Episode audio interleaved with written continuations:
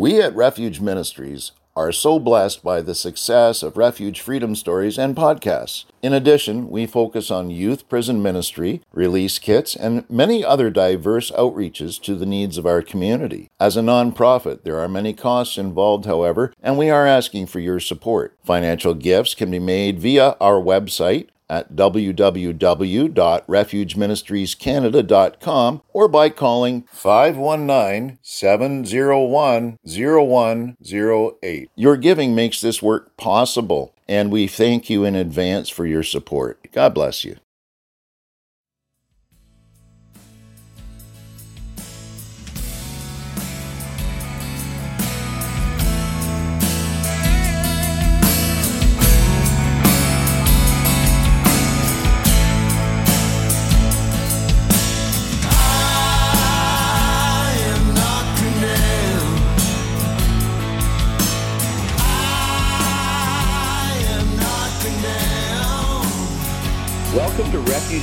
Brought to you by Refuge Ministries Canada.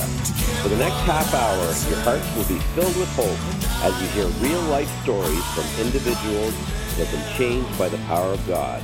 Enjoy the show. Welcome to Refuge Freedom Stories. I'm your host, Johnny T, and today my guest is Matt Shoup. Matt is a Jesus follower, a serial entrepreneur, an author, a keynote speaker, an aspiring paella chef, Brazilian Jiu Jitsu black belt, and a Spanish coffee addict. He exists to inspire and ignite entrepreneurs to own and live their lives in business with excellence and has been recognized locally and nationally for his personal and business ethics. Matt, welcome to the show. Hey, thanks for having me. So good to be here today. Thank you. Yeah, it's it's awesome. I love that you start your bio with the fact that you're a Jesus follower first and foremost. Yes. I've been seeing that more over recent interviews with people in the business world or whatever. And that is just so critical to our walk with God. We don't want to be ashamed of who we are in Christ. So tell me about your journey of faith and what brought you to that place of being like totally sold out for God.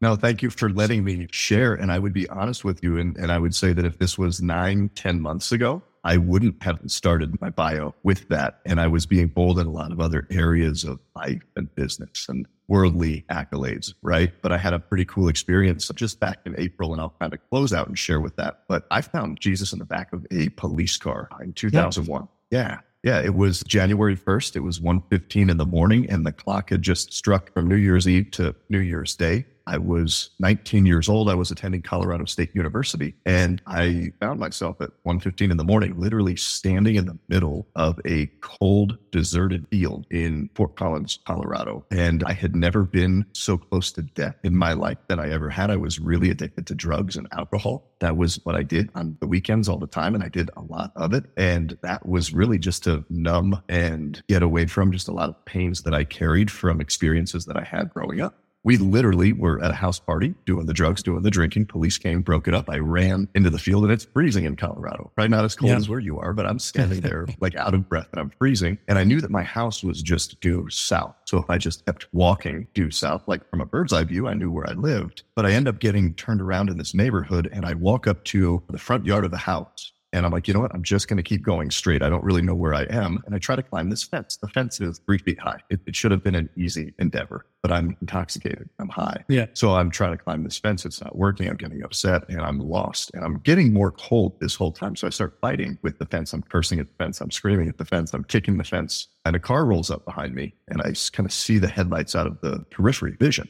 Hear a door open, door close, and I'm still engaging with this fence, like in a mixed martial arts fight, right? With this fence. Yeah. And a guy comes up and grabs me by the collar, by the pants, spins me around, slams me onto the hood of the car. And I'm like, whoa, what's going on? He says, I'm Fort Collins police. Put your hands behind your back. And as he's handcuffing me, I'm looking through the windshield and I'm like, you're not a cop. This is a brown Ford Astro van and your wife is in the front and your two babies are in the car seat. So this is the scene that's happening right now. And this guy's an off duty police officer. And I don't know if he had his radio on or he was just passing through, but he had me there in handcuffs till police car pulls up and a uniformed on duty officer puts me into the back of that car. And I'm like, hmm, I don't know about you, I don't know you've been in the back of one, not for the ride along, but for the, the cuff and transport. They didn't place me under arrest, was the thing. They had just detained me. I'm in the back of the car. And the biggest thing I was thankful for is that I was warming up in the car because I mean, it mm. was freezing cold. I get in there, and the first thing the officer does is what you would stereotypically think an officer does and how he or she responds is, What are you doing out there? You're breaking the law. Boom, just a lot of judgment, a lot of, Hey, you're in trouble. This is what's about to happen, reading me the riot act. And I'm sitting in this position, right?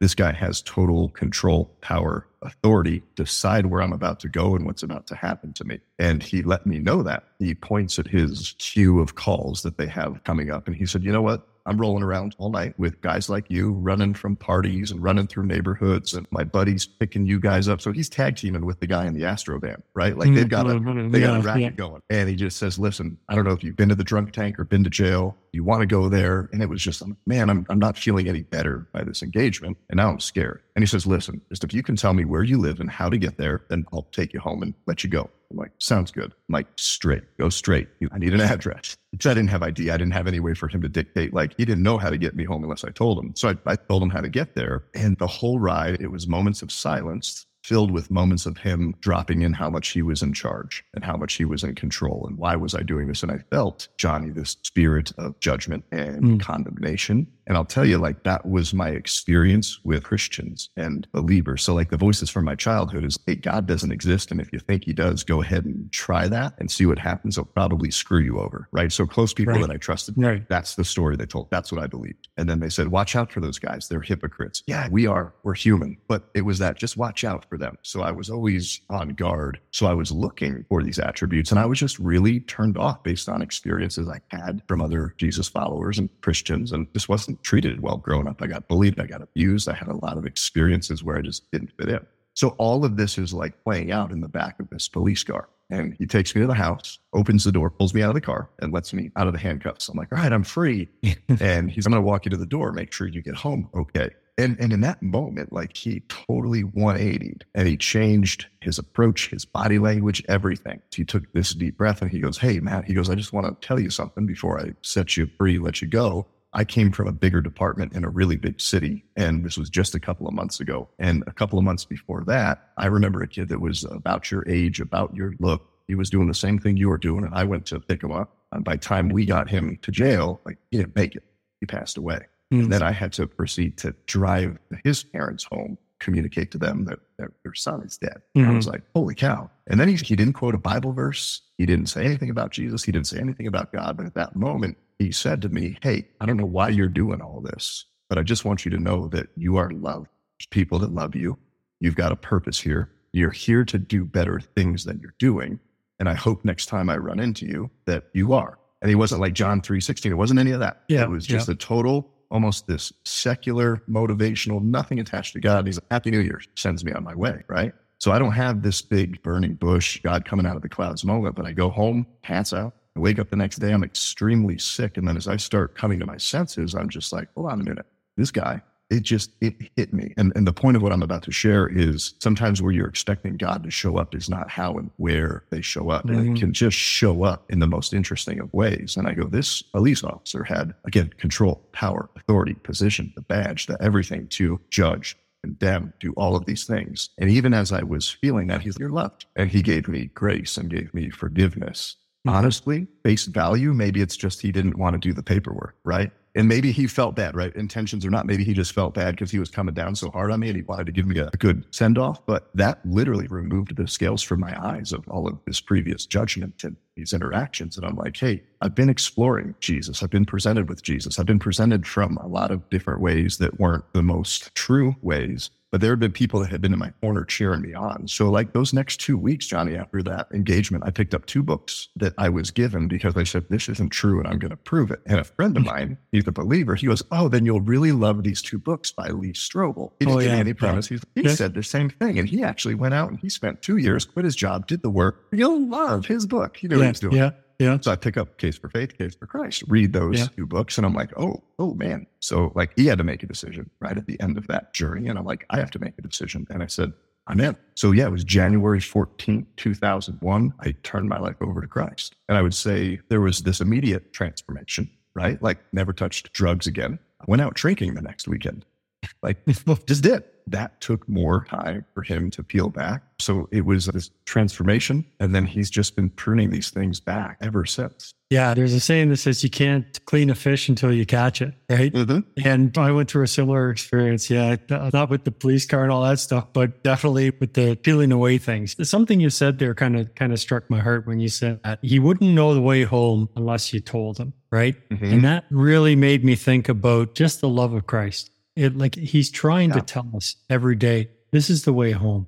This is the way. Come to me, all you are weary and heavy laden, and mm-hmm. I'll give you rest. Yeah. And he's continuing to do that every single day. Sometimes, as you say, very unique and interesting. Yeah. Sometimes quiet ways. They're going to look for God. Well, he's not in that earthquake and he's not in that rushing Mm. river. And he's where is he? He's in the still, small, quiet voice that you might hear in the back. Yes. That whisper, right? Yeah. And I'm just such a big believer that as we walk our faith out every single day, we don't know who God's going to put in our path. We don't know what we have to say. God says, when you're put before kings, you're put before judges, don't worry about what you need to say. He says, I'll give you the right words. It's no different when we meet people on the street or just in crossing. I'm not a believer in coincidence. I believe that there are divine interventions between us and the people around us. And obviously, that was a divine intervention in your life. Yeah. Clearly, Yeah. there's no other way to describe it. I mean, that's awesome. Well, and it was really interesting because in my faith journey, share an example because it's just the one I remember the most is as I'm doing all this partying, I'm coming home to the dorms in college two two thirty in the morning, and again I'm intoxicated, I'm high, and I'm walking down the hall and I hear I hear this guy Brett right sitting there mm-hmm. playing the guitar in his cargo shorts, and they have a little Bible study in there, right? And they're singing the Jesus songs. And yeah. I'm like, oh man, like again, like I had all this story being told to me. Here's these Yeah. weird, even in this guy in the sky, but Yeah. they're but they're judging you. And right as I'd walk by the door, I'd stop and he'd go, Oh, hey Matt, playing a song. Hey Matt. No, no. They're eating Chipotle, right? They're eating Chipotle. They're all hanging out eating burritos or whatever they're doing. Two in the morning. I'm like, I don't want a Chipotle. I'm kind of got the munchies. And he didn't invite me in.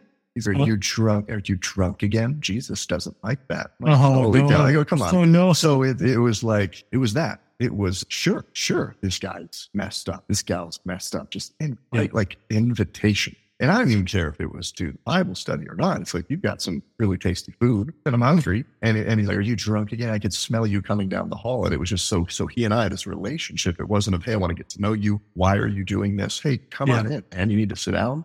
I just experienced that. So with that experience, I would challenge and encourage anybody listening to this. If you're struggling to, to really come to that point in your faith where you're like, yeah, I believe in this. It makes sense. But this experience happened. You've got to remember that person is just one human on the planet that is doing their best to represent the God that they're viewing through their story. And he's not doing it well. So don't believe that is everybody. Don't believe that's on everything, although that's going to be a pretty strong experience this is happening and I'm running into lots of different people like that. So when you run into that, guess what? You're going to look for it more. Like when you want to go buy a red Mustang, all you're going to see is red Mustang. So all I look for were these hypocritical, judgmental Right. Christians, right? Which there's some of, but there's also these really loving ones that were just cheering me on. They're like, Hey, Matt, how was your Saturday night? And they knew what I did. You doing okay today? Just call to check in. Like, ah, why is this guy calling? Hey, if you ever want to go grab a coffee and just hang out. So I think invitation is huge. And then also if you're a follower, I think for me, at least in my journey, I felt a lot of the times they're like, be bold in your faith, go save lives and, and tally up the people that you turned over to Jesus, do this big Mm. altar call, make this big thing. No, just walk the drunk kid to the door, tell him he's loved. Or smile with the waitress at the restaurant that's having a hard day. You don't know what her last 20 years was and how that showing of just love to somebody could remove some scales from their eyes or be a turning point for them. And then share your faith is the third thing is you have to share it and you're going to totally fumble it up. I mean, I have shared my story and my faith people where I've just presented it so wrong. And yeah, it's probably done what it's done in their story, but you've got to, you've got to get out there and just share what you believe. Yeah, I agree. And what's and we don't need to worry about that. I mean, everybody that comes to God is broken in some way, shape, or form. Yeah. I would find it hard to believe that there's not one person that came to God without some kind of baggage. Or if there is, it'd be very few, right? And I mean, we need to share our faith in a way that people realize that it's genuine. And as you said to our audience that's listening, yeah, we can make mistakes and we can bumble things up and all that, but God doesn't change. God is exactly the same. His love for us never changes. One of the things that I thought was interesting in just how you uh, say that you exist to inspire. And so Yeah. to me, that speaks of purpose. And I'm a big believer that God has a purpose for everybody. So what would you say to people that are listening who kind of struggles with trying to find their purpose? is that it's not something like where I say, Oh, where did I leave my keys? And then here's my keys. For me to come to that what I have posted there on my website is that took a lot of peeling back layers of story and knowing where you've come from and where you are and just all of the layers of life is what I would say is if you're having trouble with purpose, one of the exercises I went through is go meet with the five closest people to you and just say, Hey, what are those adjectives that describe me? Where do you see me light up? Where do you see, what do you see that God has put in me? And I, I, know sometimes it's easier to see that in everybody else other than yourself, but just it's for me, it's been a process of constantly discovering and searching my story. And again, working through a lot of that baggage and luggage that I carry and then I think there's also moments for me of I love going on podcasts, speaking mm. and sharing stories. Like I got told as a kid, sit down, shut up. You talk too much. Stop telling all these stories. Go do what you're told. But that's just that moment where like my heart shines and, and I can feel it. And then people go, man, I can really see that in you. But the whole, why do you exist? It's not like, hey, what do you want to eat for lunch? You want a burger? You want a salad? It's not this easy answer and an option. Like it takes digging and searching. And if you feel lost, just keep searching and, and turning things over. Um, and a lot of times it's here's what it's not. I agree. There is a lot of soul searching that we have to do. And God says if we seek him and search for him with all our heart, and find him. And that's where our purpose lies, right? World will try to tell us a whole bunch of other things. A lot of people are gifted with talents and abilities, and they can be used for God's purposes or they can be used to derail them from God's purposes, right? You have to be cautious, I think, if you've been gifted athletically or as a speaker or as a musician or whatever it might be we need to tread carefully with the gifts that God's given us. It, it is. And there's in the business world, they use this analogy of the sweet spot. So if you think of three circles, is like, what are you great at? And what do people need? And what do you love? And where does that all combine? There's a need for it. And again, like there's worldly need for a lot of things, but like, where's mm-hmm. their kingdom need? What does God blessed you with? And then what do you love doing? Like just what gets you super excited? You do it for free all day long. And right in there, there's something right there for sure. And I struggled with this a long time. This is something I still like I have conversations about as we own multiple companies. And oh, does, does God want me to sell the painting company and maybe pass the real estate aside and just focus on this? And I go, I don't think he cares. I don't think he's looking at that going, like, how do I, we glorify God within whatever we're doing? So that's another thing too. I think a lot of people they find their faith and maybe they're troubled. What does God want me to do? I want you to glorify Him in whatever you do, and He will continue to lay those paths and open those doors. At least He has in my life, and close the ones that you're not supposed to go through.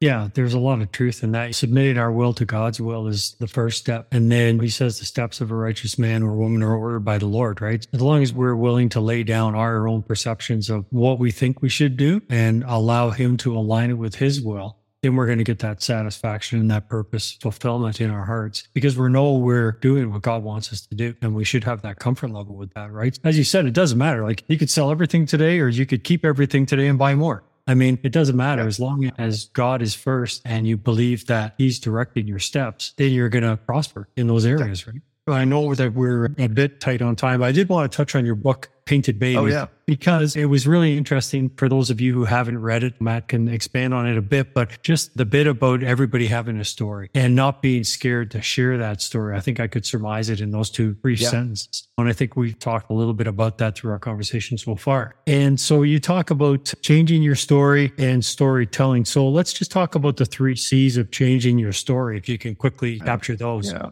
Yeah. So the quick premise of the book is it stems from the fact that in life, leadership, business, and, and I'm sure our faith walk too, like we paint this picture of perfection. We put ourselves out there as the A plus shiny marketing brochure all the time, right? To promote mm-hmm. the best version of ourselves. You go to social media and you scroll and it's the perfect life vacation, all these things. But when we paint that picture of perfection, we actually miss moments in, in our faith journey, right? And business to connect with other people at a deep level.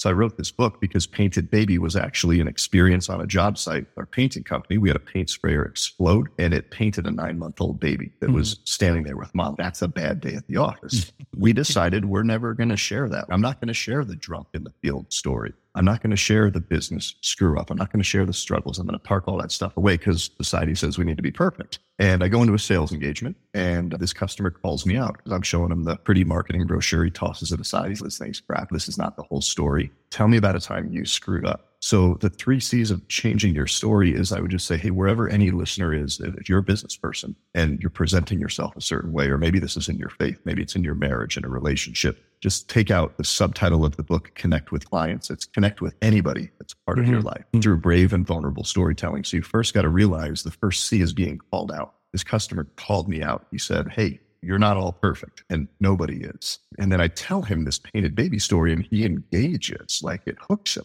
So once he calls me out, I go, huh, this guy's got a point. You need to take any kind of call out that you get and sit with it. I call that the consideration. Consider the future outcome, future trajectory. You can even break that C down into three more things, which is internalization, visualization, and then destination somebody says, "Hey, Johnny, you're looking like looking like you've been hitting those cheeseburgers a lot, man. Looks like you put on a little bit of extra weight." Ooh, call out, right? Yeah. You sit here, right? You consider that. Let me take that in, internalize that, right? Destination. What happens? Visualization. What happens if I continue there? Where do I end up? And then the third C is where you end up is committing to change. So again, like even in sharing my faith story, I was never sharing it. I got called out literally in April of this year by Lee Strobel, face to face with Lee Strobel. He spoke at an event. I went up. I'm like, ah, maybe I can catch him. That would be cool. He turns right around, just awesomest guy. And I shared the story that I just shared with you about Lee Carr and reading his book. And he's like, man, you're speaking. Are you speaking about that in the world you're speaking in? No, not really.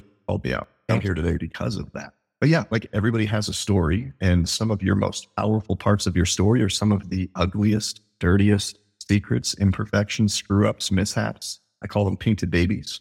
And when you go first and let another human know, hey, I'm human too, they're like, oh my gosh, okay, me too. And then you can connect at a deeper level and really build bridges and bonds with people. Yeah, you know, I agree 100% with that. So if people want to find out more about what I know you have free tools on your website that can help people investigate where they are in life and things like that yeah. and uh, your story. So where would they go? Yeah, just the mattshoup.com everything's there. Yeah, from free tools all the way up to the books. And then I do leadership ventures over to Spain with a lot of faith based business owner. That sounds like a lot of fun. It is. Okay. Yeah. Yeah. Okay. Let me end with this one final question. What's the one thing that you would tell people about God? Is that he loves you and he's there and you might not know it and you might not think it's true.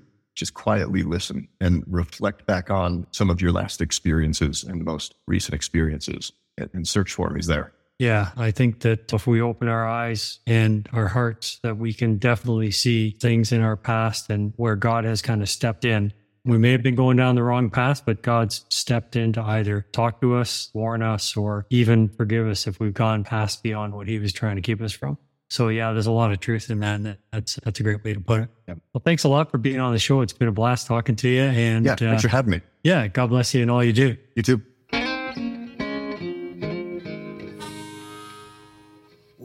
Something got a hold on me. Oh, something got a hold on me. Oh, something got a hold. Something got a hold. Something got a hold on me. Oh, something got a hold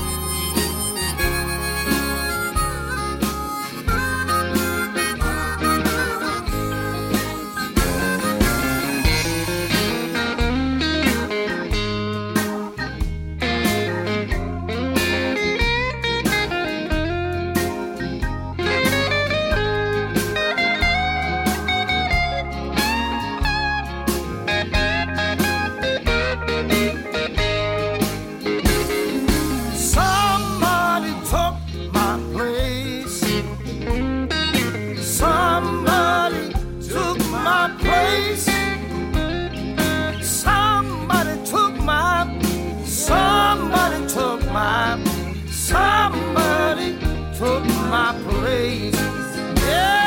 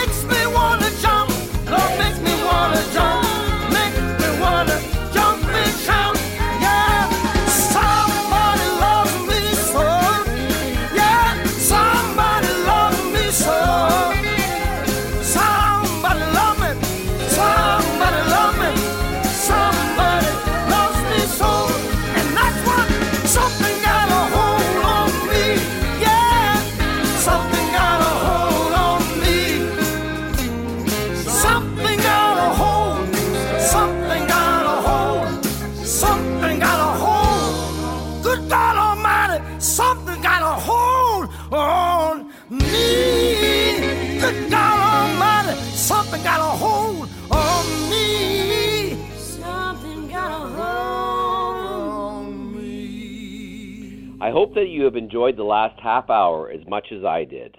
Thank you again to Refuge Ministries Canada for hosting the show.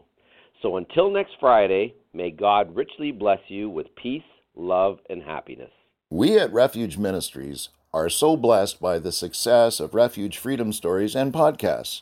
In addition, we focus on youth prison ministry, release kits, and many other diverse outreaches to the needs of our community. As a nonprofit, there are many costs involved, however, and we are asking for your support. Financial gifts can be made via our website at www.refugeministriescanada.com or by calling 519 701 0108. Your giving makes this work possible, and we thank you in advance for your support. That's 519 701 0108. God bless you.